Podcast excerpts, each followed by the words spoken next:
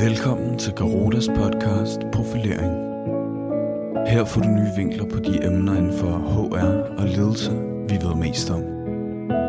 Vores mål med podcasten er, at du får bedre forudsætninger for at profilere dig på dit job og i din karriere, ved at du reflekterer over dig selv, dine kompetencer og dine mål. Dette afsnit hedder Framing ændrer adfærd, når lederen præsenterer den nye strategi.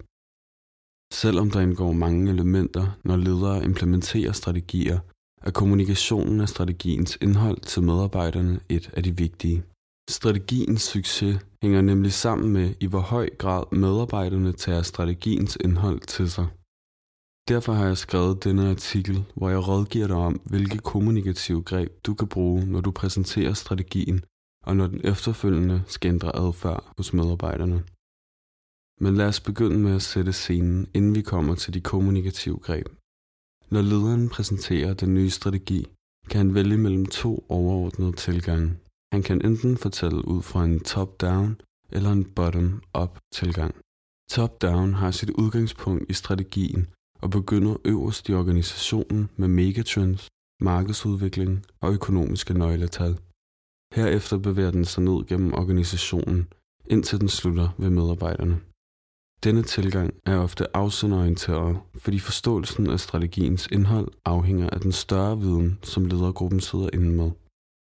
De har været med siden begyndelsen og brugt måneder på at analysere markedet for så at skrive strategien. Medarbejderne mangler denne viden, og dermed også forudsætningerne for at kunne forstå strategien, fordi de først kommer ind i processen, når alt forarbejdet er gjort. Bottom-up tilgangen tager forbehold for, at ledergruppen naturligt ved mere om virksomhedens strategi, end medarbejderne gør. Det gør den ved at tage udgangspunkt i medarbejderne, og hvilken indflydelse strategien får for dem i deres daglige arbejde. Bottom-up er derfor modtagerorienteret, men den kræver selvfølgelig, at lederen kender til medarbejdernes hverdag og kan tale ind i deres situation. Er virksomheden stor, kan denne kommunikation være svær, og lederen kan i stedet vælge at lade mellemlederne kommunikere strategiens indhold ud i deres afdelinger. Så skal lederen bare være opmærksom på, at mellemlederne får retningslinjer for, hvilke områder de nødvendigvis skal omkring, men med plads til, at de enkelte mellemledere kan sætte deres personlige præg. Nu hvor scenen er sat, kan vi bevæge os videre til de kommunikative greb, jeg nævner i indledningen. De er framing og topik. For spørgsmålet er, hvordan lederen rammesætter sit budskab, når han kommunikerer bottom-up. Her kommer framing ind i billedet. Framing kender du garanteret fra politik, hvor politiske kommentatorer forbinder det med spin og manipulation. Men i denne sammenhæng handler framing om, hvordan lederen fremstiller strategien hensigtsmæssigt. Det gør han ved at sætte sit budskab ind i en kommunikativ ramme, der understøtter hans budskaber og de værdier, som ligger bag. Rammesætning kan vi også kalde for den vinkel, lederen taler ud fra.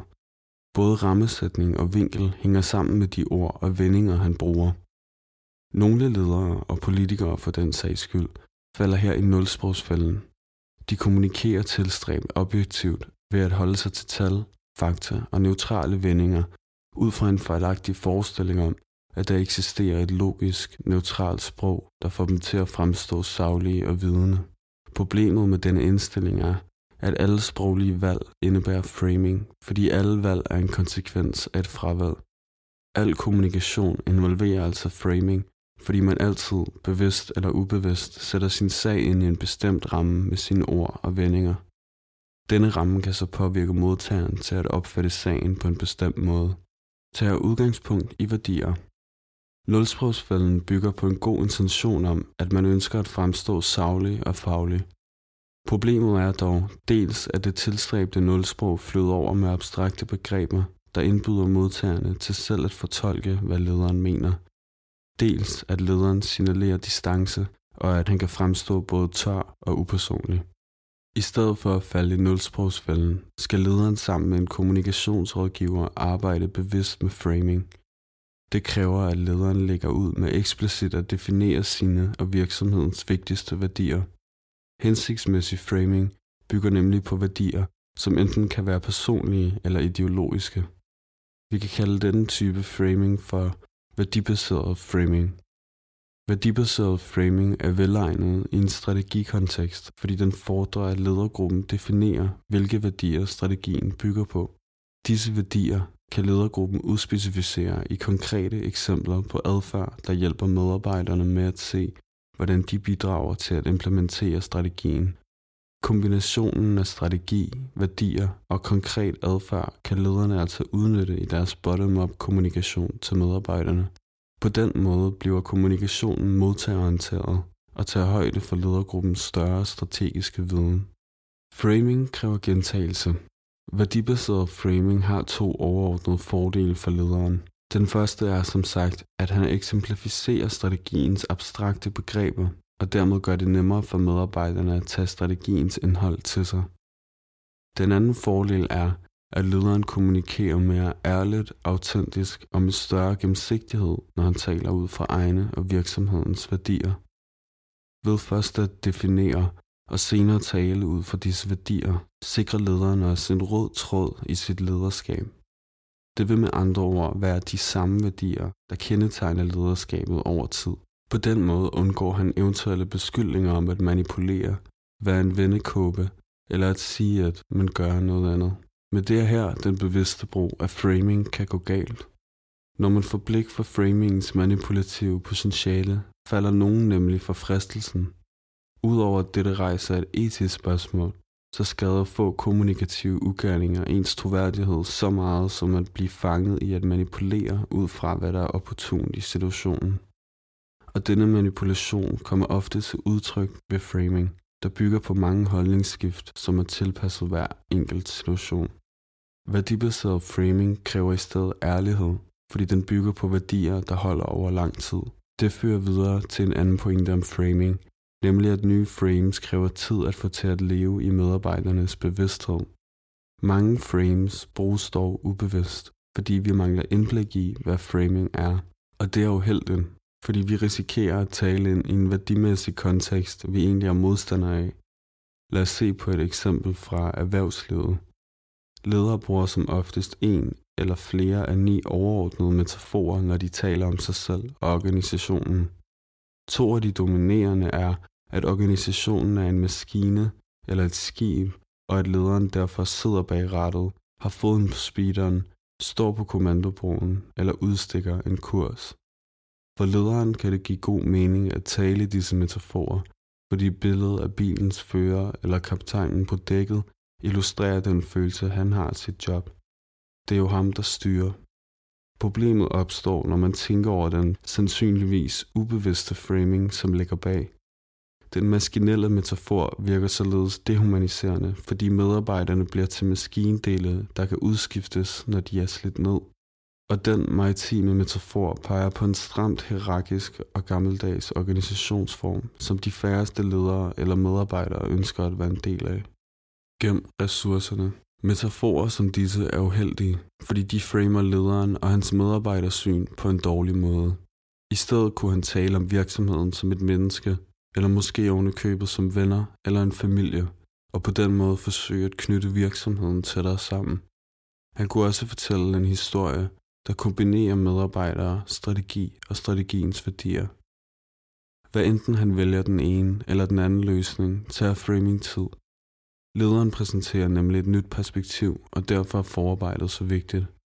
For kan lederen allerede i strategiarbejdet afkode, hvilke værdier strategien hviler på, så hjælper han sin efterfølgende præsentation og implementering godt på vej.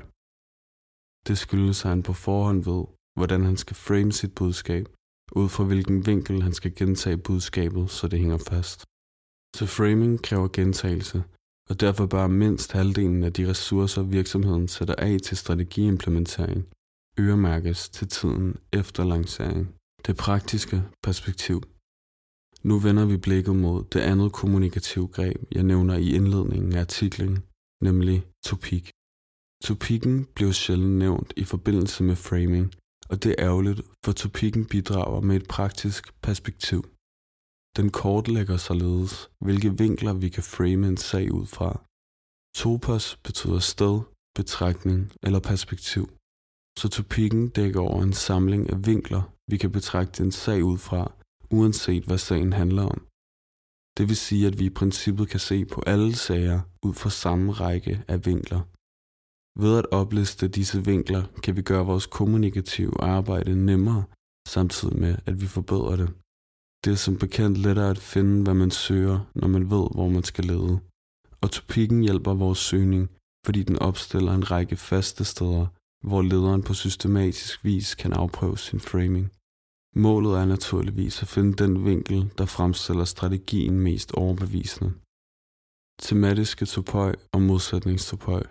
Især to topøjsystemer kan være frugtbare i arbejdet med at efterprøve, hvilken vinkel lederen skal frame strategien ud fra.